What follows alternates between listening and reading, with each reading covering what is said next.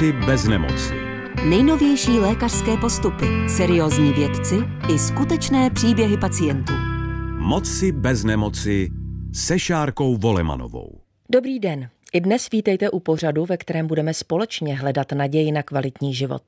Dnes se budeme věnovat vbočenému palci, určitě ho známe pod pojmem Hallux valgus. Jde o získanou deformitu nohy. S největší pravděpodobností k ní dochází v kombinaci nevhodné obuvy a vrozené dispozice kostry nohy. Dnes představíme novinku z hlediska chirurgického zákroku. Jedná se na rozdíl od starých metod o miniinvazivní zákrok, ale je třeba s návštěvou speciální specialisty neotálet. Krátce po tomto novinkovém zákroku je i paní Jana, která svoji zkušenost přinese i k nám do studia. A vy poslouchejte s námi. Moci bez nemoci. Pořad o cestě ke zdraví. Mým prvním hostem je lékař. Jmenuji se Rastislav Hromádka, jsem ortoped první ortopedické kliniky první lékařské fakulty Univerzity Karlovy a fakultní nemocnice v Motole. Jsem vedoucím lékařem ortopedie a operativy na klinice Canadian Medical. Bočený palec dnes dokážeme napravit miniinvazivní operací. Starší techniky často vedou k opětovnému rozvoji deformity. Pane docente, vítejte. Dobrý den. Povězte prosím, co je vbočený palec, tedy Hallux valgus, vysvětlením a pohledem ortopeda. Hallux valgus je statická deformita přednoží, kdy se palec, největší část, největší prst přednoží, odchyluje od své fyziologické osy a stáčí se směrem k druhému prstu. Zmínila jsem na začátku to, co slýcháme, že je to vlastně výsledkem kombinace vrozené dispozice a možná špatně volené obuvy. Jsou ovšem i jiné příčiny? Já si myslím, že nejdůležitější je ta vrozená dispozice. To znamená, každý z nás se narodí s určitou dispozicí, s určitým tvarem kostry nohy a následně tuto dispozici používáme celý život.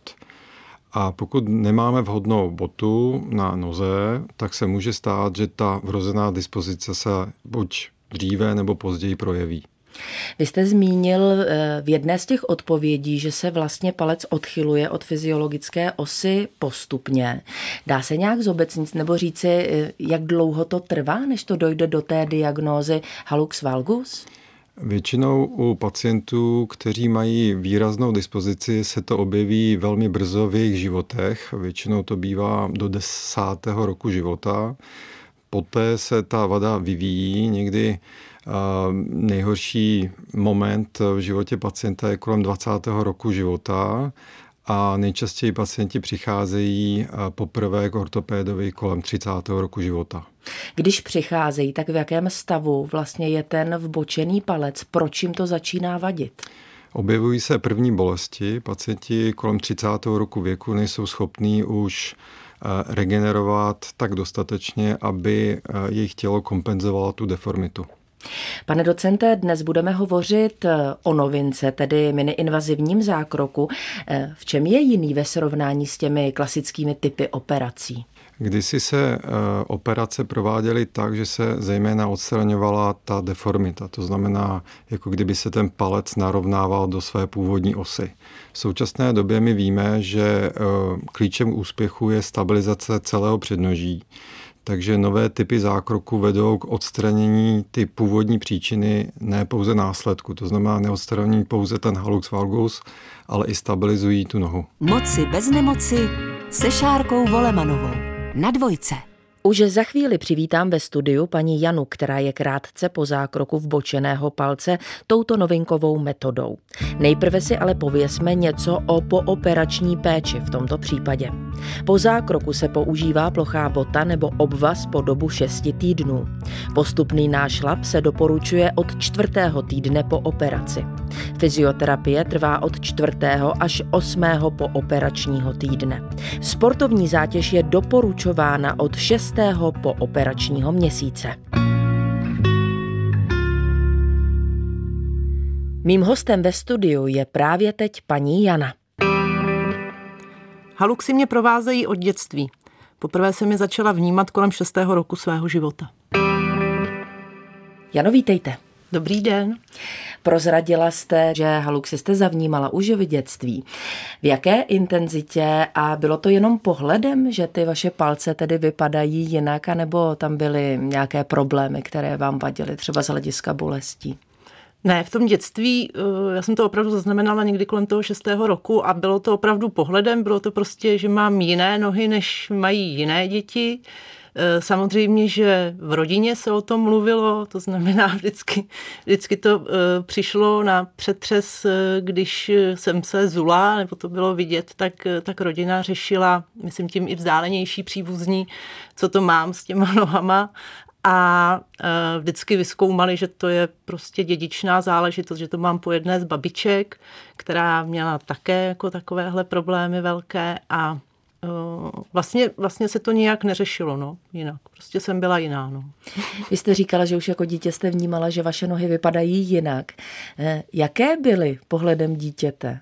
Dá se to nějak popsat? V čem vám přišly jiné? Mm, ne, já ten, tenkrát jako dítě jsem jenom vnímala, že jsou jiné a jako dítě jsem to nebrala jako nějakou velkou nevýhodu. Ta nevýhoda se začala objevovat, nebo začnete si to víc uvědomovat až v té pubertě, opravdu. A v takové té jako rané dospělosti, asi bych tak řekla. A projevuje se to tak, že vlastně nechcete ty nohy úplně ukazovat. To znamená, víc je schováváte do uzavřených bot, typu lodičky a cokoliv jako jiného. Ne, jako nenosíte úplně sandály. Ale ještě to neprovázejí ty bolesti. Pane docente, je nějaký moment, kdy se ty palce dají ještě ovlivnit, když teď posloucháme příběh Jany, že říká, že zatím vnímala tu jinakost jenom z estetického pohledu, že bolesti neměla. Dalo se to v tuto chvíli nějakým způsobem, třeba odborným zásahem ovlivnit, aby to nedošlo až k tomu operačnímu zákroku později? No, musím říct, že jsem jako skeptický, protože my nej, nejsme schopni v současné době jako kdyby obelstit tu přírodu. To znamená, že pacient má určitou dispozici a může ovlivnit pouze ty zevní faktory. To znamená, jak o ty nohy pečuje, jaké boty nosí, jak, jaký sport provádí nebo jak je používá. To znamená, že v současné době už víme, že pokud pacient například nosí elegantní boty, samozřejmě já jako muž chci, aby ženy nosily elegantní boty, protože je to krásné. Nicméně, pokud nosíte podpatky, potřebujete větší v údzovkách údržbu ty nohy, musíte protahovat achillové šlachy, musíte uvolňovat ten základní kloub palce a pokud o ty nohy pečujete, tak i když máte výraznou dispozici pro bočený palec, tak dlouhé roky to vaše tělo tuto vadu toleruje a ty palce nebolí. Ta deformita je na té noze, to znamená, ten palec je vychýlen, nicméně ta deformita se nezhoršuje, protože ten pacient o tu nohu pečuje. Jano, čekali vás dvě operace. Vzpomeňte nejprve na tu první klasickou. Když jsem byla na první operaci, tak jsem byla tehdy na Bulovce a bylo to, opravdu jsem si prosadila, že mi udělali obě nohy najednou a následovala šestitýdenní jako taková intenzivní rekonvalescence s bolestma, velkýma, celých těch šest neděl a každodenní převazování. No a potom zhruba tak, myslím, že po třech měsících ty bolesti jako úplně vymizely a, a následně jsem si opravdu užívala deseti let naprosto bez bolestí a, a, vlastně, a vlastně v pohodě. Hmm. Pane docento, jaký typ operace s největší pravděpodobností šlo tehdy? Tak pan docentu toho nebyl, to je třeba říci u té první. No, já paní Janu znám, takže vím, jaký typ operace byl proveden. Je to právě klasický typ operace, kdy velmi často slýchám od pacientů, že jim ten kloub osekali. To znamená, ten klasický typ operace spočívá v tom, že se provede revize toho skloubení základního kloubu palce a všechny výrůstky, které by vadily v botách, se jako kdyby snesou, odstraní. To znamená, v odzovkách se ten kloub oseká. To vede samozřejmě k tomu, že ty místa nejsou tak drážděná poté v botě, takže ty pacienti cítí úlevu. Nicméně pro budoucnost to není úplně příznivá situace, protože ty operace neřešily ten základní problém, a to je ta nestabilita vnitřní strany nohy. To řeší ty moderní zákroky. Takže u těch pacientů, kteří podstoupili to osekání, tak mají úlevu, ale e, přijde zase doba, kdy ta nestabilita té nohy se projeví. A navíc my pak při těch i moderních zákrocích nemáme jako kdyby dostatek materiálu v tom kloubu, protože ten kloub už byl osekán. Takže my pak vlastně provádíme reoperace na kloubu, který už není normální v úvodzovkách, a ta situace je o to těžší. Takže já musím jenom znova zopakovat, že jsem rád, že máme moderní zákroky, které řeší vlastně tu vadu, nejenom ten následek, ale tu podstatu ty vady, a že dokážeme těm pacientům vlastně vyřešit tu dispozici, s kterou se narodili. My jsme se s Janou dostali do momentu příběhu, kdy byla po první operaci. Popisovala jste, že to období šesti týdení bylo nejhorší, že tam byly velké bolesti. Mm. Pan docent doplnil z hlediska typů operace, že tam došlo k osekání těch kostí. Pojďme srovnat ten miniinvazivní zákrok s tím klasickým z hlediska té rekonvalescence, možná těch bolestí, a zahrňme tam ještě tu pravděpodobnost návratu deformity opět ve srovnání. A k tomu by se měla vyjádřit paní Jana. No. Já bych chtěla, aby se vyjádřil ortoped. Tak z mého pohledu, já jsem tu operaci neměl na sobě, takže no, nicméně ten, ten hlavní rozdíl je v tom, že kdysi se, nebo i v současné době, pokud se provádějí ty starší typy zákroků, se ty jednotlivé části, které se tam vytvoří v té noze, nestabilizují šrouby. V současné době ty miniinvazivní nebo ty moderní zákroky jsou prováděny tak, že se do těch nohou implantují šrouby, které drží ty úlomky, které, nebo ty fragmenty, které tam vytvoříme, po sobě. To znamená, kdysi po operaci ten pacient cítil jako kdyby plnou bolest, protože v té noze byly samostatné části kostí, které se mohly mezi sebou pohybovat. To se v současnosti neděje, pokud používáme ty šrouby. To znamená, ty bolesti jsou už tady z toho důvodu prostě daleko menší než kdysi. Teď už máme ty moderní materiály a to je naše velká výhoda. Moci bez nemoci se Šárkou Volemanovou na Dvojce. Dnes hovoříme o vbočeném palci, diagnóze Hallux valgus a novinkové možnosti operačního zákroku. Mými hosty ve studiu jsou docent Rastislav Hromádka, ortoped první ortopedické kliniky první lékařské fakulty Univerzity Karlovy a fakultní nemocnice v Motole, a paní Jana, která je krátce po tomto novinkovém ortopedickém zásahu. Jano, obtíže se vám vrátily po deseti letech, o kterých jste hovořila, jako o klidovém období bez problémů. Co se zhoršilo? No, vrátily se prostě bolesti.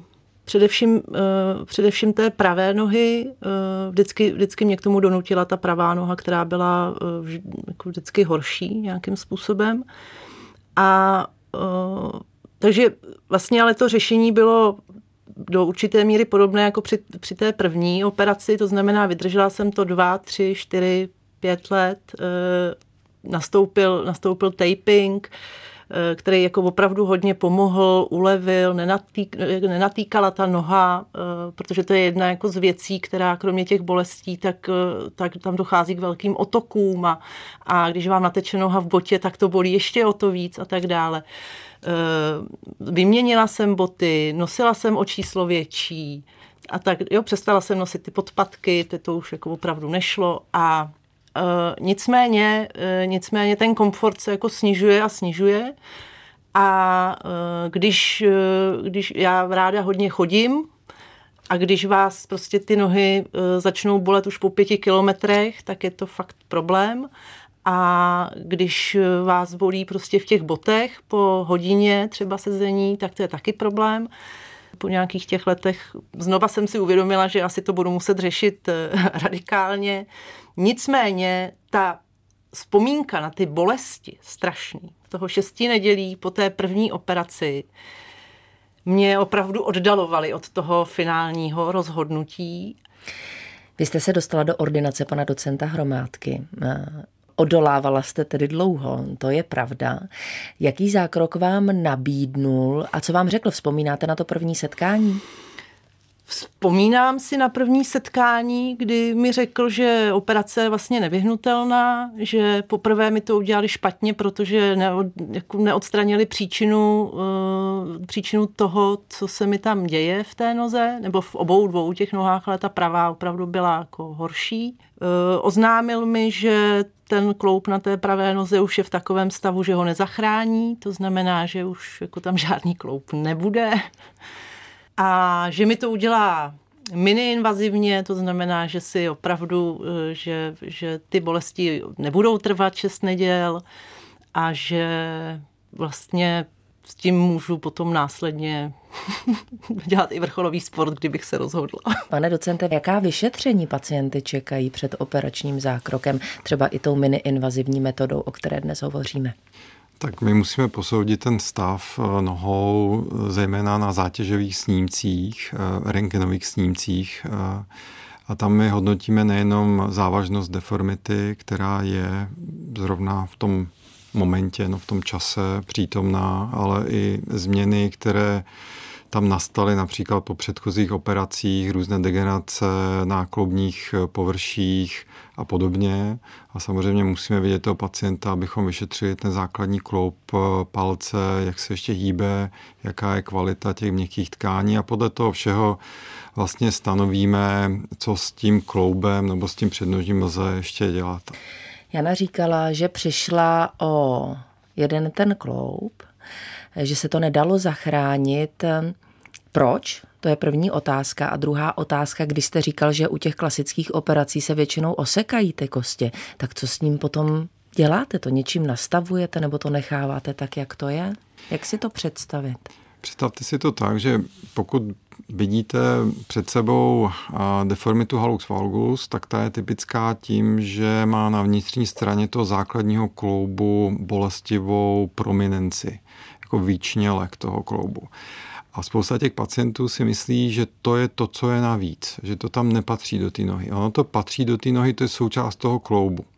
A právě ty moderní zákroky to vrací zpátky hlouběji do ty nohy a my používáme veškerý materiál, který ty noze je a který tam patří. A ty starší metody to prostě jenom osekaly. A když vám někdo oseká kus toho kloubu, tak ten kloub tam, nebo ta část toho kloubu tam chybí. A když vám to někdo oseká tak, že to tam chybí toho jako už moc, tak ten následný zákrok vlastně není možný, protože vám odstraní vlastně kus toho kloubu a i kdybyste ten kloub tam chtěli vrátit do ty nohy, tak už ten materiál prostě nemáte. Takže ten kloub je zničený a vy ho nedokážete ani moderní metodou vlastně napravit. Takže to osekání je jenom osekávání těch prominencí, aby to netlačilo v botě takzvaně, ale neřeší to ten základní důvod. Jano, jak je to dlouho od té druhé miniinvazivní operace?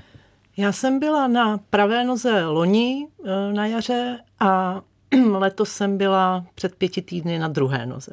Takže já jsem teď čerstvě v rekonvalescenci. Vypadáte usměvavě, to no, znamená, naprosto, že bolesti naprosto. nejsou takové, ne, jako ne, byly ne, při té první. Ježišmarja, ne, vůbec, vůbec.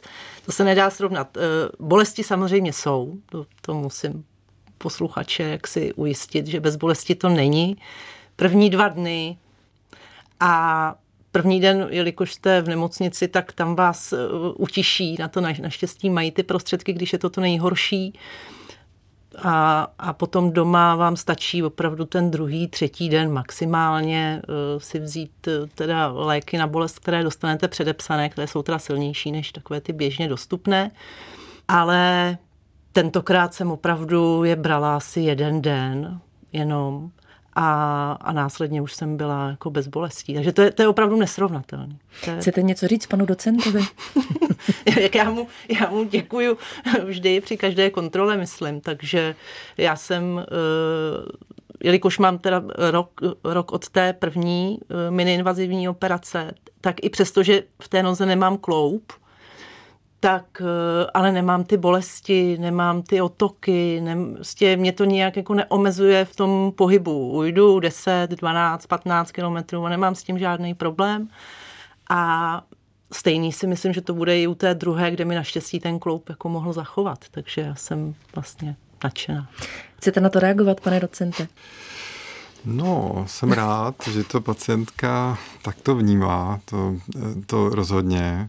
Já jsem jenom rád, že vlastně máme tu možnost a nejedná se jenom o to, že ty ortopedi mají možnost používat rotační frézy a moderní typy materiálu, ale paní Jana je vlastně jako kdyby důkazem toho, že my spolupracujeme navzájem, tam mezi lékaři, a to, že jí to nebolelo po té operaci, je i a vlastně to musím poděkovat anesteziologům, protože my v současné době používáme kombinovaný typ anestezie, že ten pacient v podstatě spí, to znamená nevnímá tu operaci a má zároveň v noze nebo v oblasti hlezeného kloubu aplikované lokální anestetika. To znamená, že ten pacient se po té operaci probudí a necítí tu plnou bolest. A ten periferní blok z těch lokálních anestetik odeznívá, dejme tomu, sedm, deset, dvanáct hodin a až pak postupně přijde ta bolest.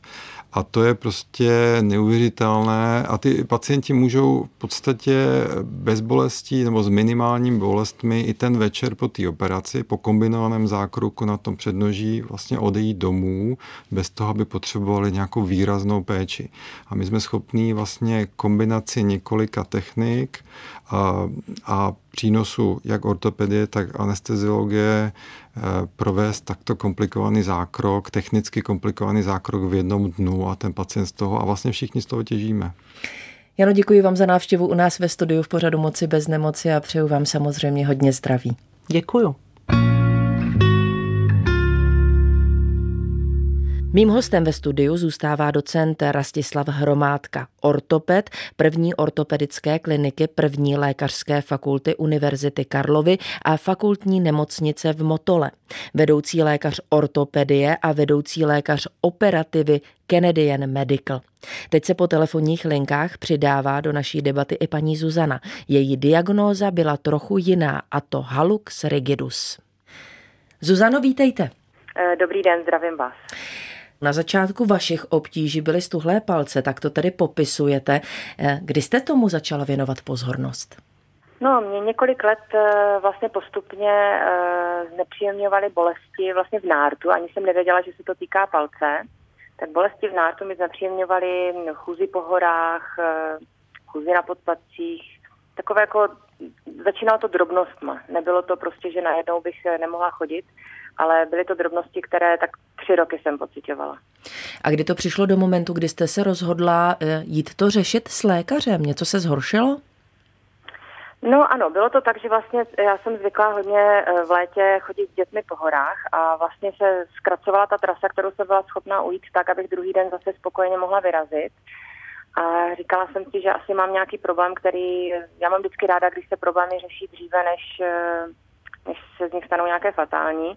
Tak jsem hledala nějakého lékaře na internetu, který se na to specializuje a vlastně tak jsem narazila na pana docenta Hromádku, který je specialista na chodidlo a objednala jsem se vlastně k němu na konzultaci.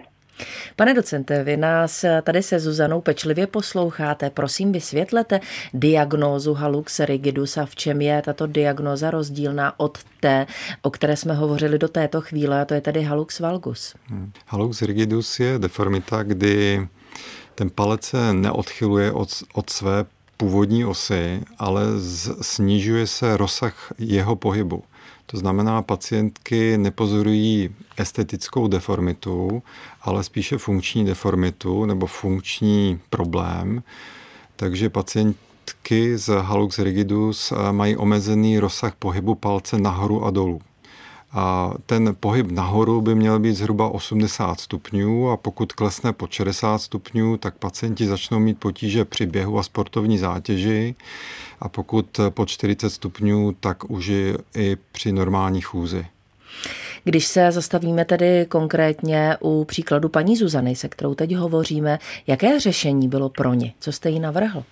Ty deformity Hallux valgus a rigidus mají podobnou příčinu, to znamená, je to nestabilita toho prvního paprsku toho přednoží. Takže ta operace byla velmi podobná jako u paní Jany, to znamená, tou operací jsme stabilizovali ten první paprsek. A když jsme ho zastabilizovali, tak se i časem změnil i rozsah pohybu toho palce.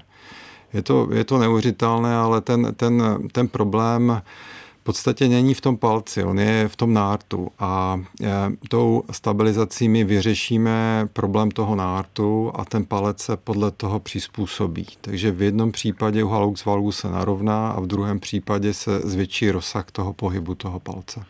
Zuzano, jak je to dlouho, co jste po operaci, jak se podařila, jak se cítíte dnes a zeptám se i vás, jaká byla rekonvalescence?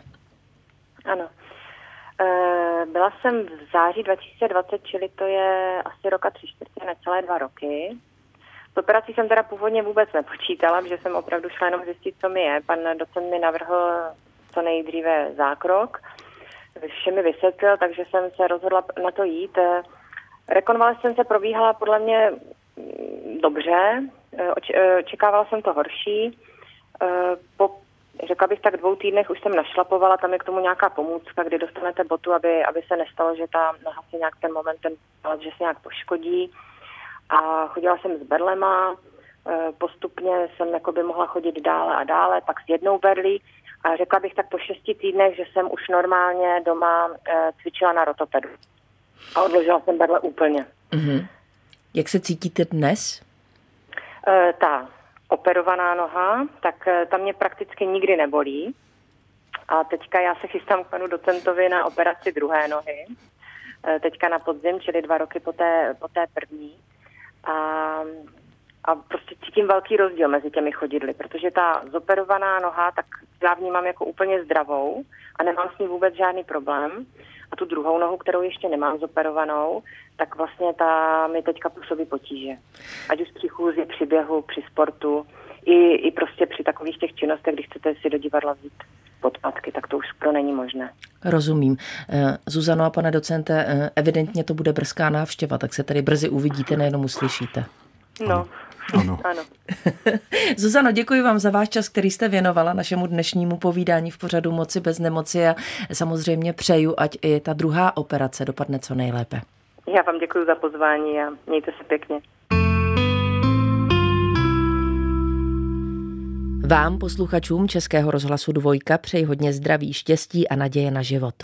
Pokud vás zajímají podrobnosti ohledně novinkové miniinvazivní operace vbočeného palce a následné rehabilitace, poslouchejte dále podcast pořadu Moci bez nemoci. V něm si budu povídat s ortopedem docentem Rastislavem Hromádkou. Všechny díly pořadu Moci bez nemoci poslouchejte na dvojka tečka rozhlas tečka cé zet, v aplikaci můj rozhlas tečka cé zet a v dalších podcastových aplikacích. Mým hostem ve studiu zůstává docent Rastislav Hromádka, ortoped první ortopedické kliniky první lékařské fakulty Univerzity Karlovy a fakultní nemocnice v Motole, vedoucí lékař ortopedie a vedoucí lékař operativy Canadian Medical. Pane docente, hovořili jsme dnes o pozitivech miniinvazivního zákroku v souvislosti s léčbou vbočeného palce. Nese pro pacienta i nějaká rizika? Miniinvazivní operace je operace, to znamená, i když mluvíme, že to je operace, tak má rizika. A ty rizika jsou buď obecné, například infekce po operaci, nebo jsou to různé reakce na léky, které my při té operaci používáme, nebo anestetika, které používáme, analgetika po té operaci. To znamená, není to, není to konzervativní zákrok, je to stále operace. Na to nesmíme zapomínat. Takže my, i když mluvíme o miniinvazivní operaci, tak my nemůžeme indikovat jakéhokoliv pacienta na operaci bez toho, aby byl prostě vyšetřen. Takže jsou tam obecná rizika. Nicméně ty rizika, která jsou konkrétní a spojená s tou operací, tak ty jsou daleko, daleko menší než u podobných zákroků, které jsou otevřené, prostě klasických zákroků. Protože miniinvazivní operace používají rotační frézy, tak není možné snadno porušit například vazy, šlachy, cévy. Ty frézy jsou velmi šetrné k těm tkáním. Při té operaci my tu, tu končetinu nemusíme otevřít širokým přístupem, takže neporušujeme cévní zásobení na kosti. Takže při miniinvazivních zákrocích ty kosti se lépe hojí a vznikají menší otoky, protože ta destrukce těch tkání je prostě menší.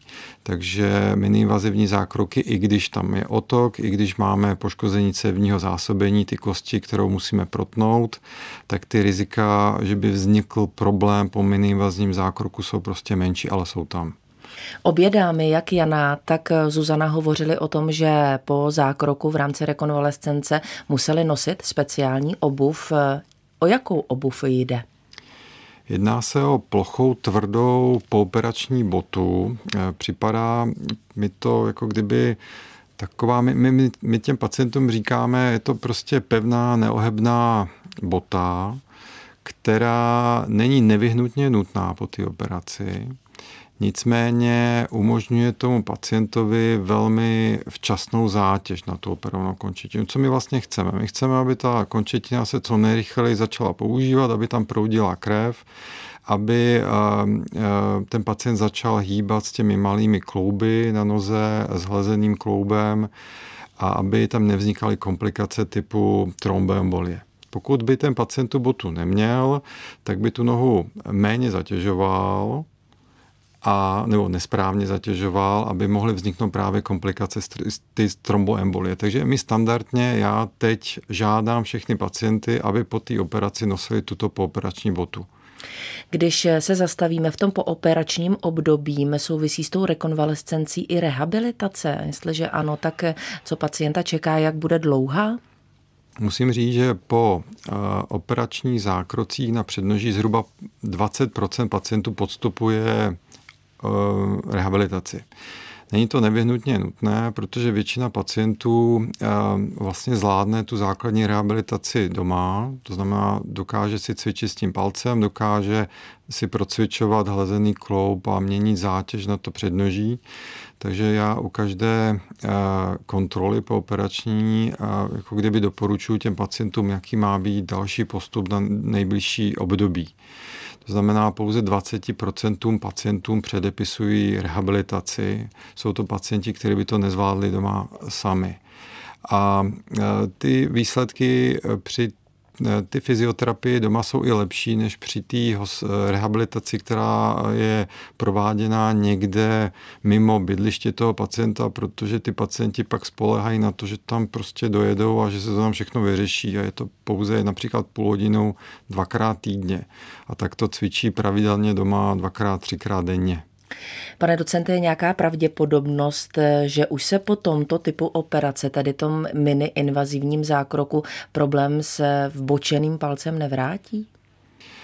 No, my stále tímto operací odstraňujeme tu podstatu vzniku deformity, to znamená tu vrozenou dispozici, ale my nedokážeme ovlivnit degeneraci lidských tkání, která je způsobená věkem. To znamená, je možné, že časem se u těch pacientů objeví opět ta deformita v menší míře, protože tam není ta kostěná deformita, ale je tam deformita pouze měkkotkáňová. Takže se určité formě ten hallux valgus se může objevit, ale je to v podstatě jako kdyby už záležitost věku než vrozené dispozice z dětství. Možná vás teď pobavím další otázkou, nevím, jestli to není úplně nesmysl, ale vy jste řekl, že jednou z těch příčin může být i nevhodná obuv. Může být vbočený palec, ale také vbočený malíček? Může být. Může. A řeší Může. se to stejně? Řeší se to stejně. Provádíme osteotomie, abychom napravili tu osu toho malíčku a zastabilizovali ten pátý, pátý paprsek. Je to, je to opravdu jednodušší operace než na tom palci, ale provádíme to někdy dokonce i v podstatě v jedné době. To znamená, operujeme jak palec, tak jako první paprsek, tak i pátý paprsek, ty nohy.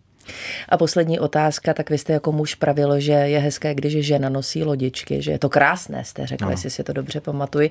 Na druhé straně jste ortoped.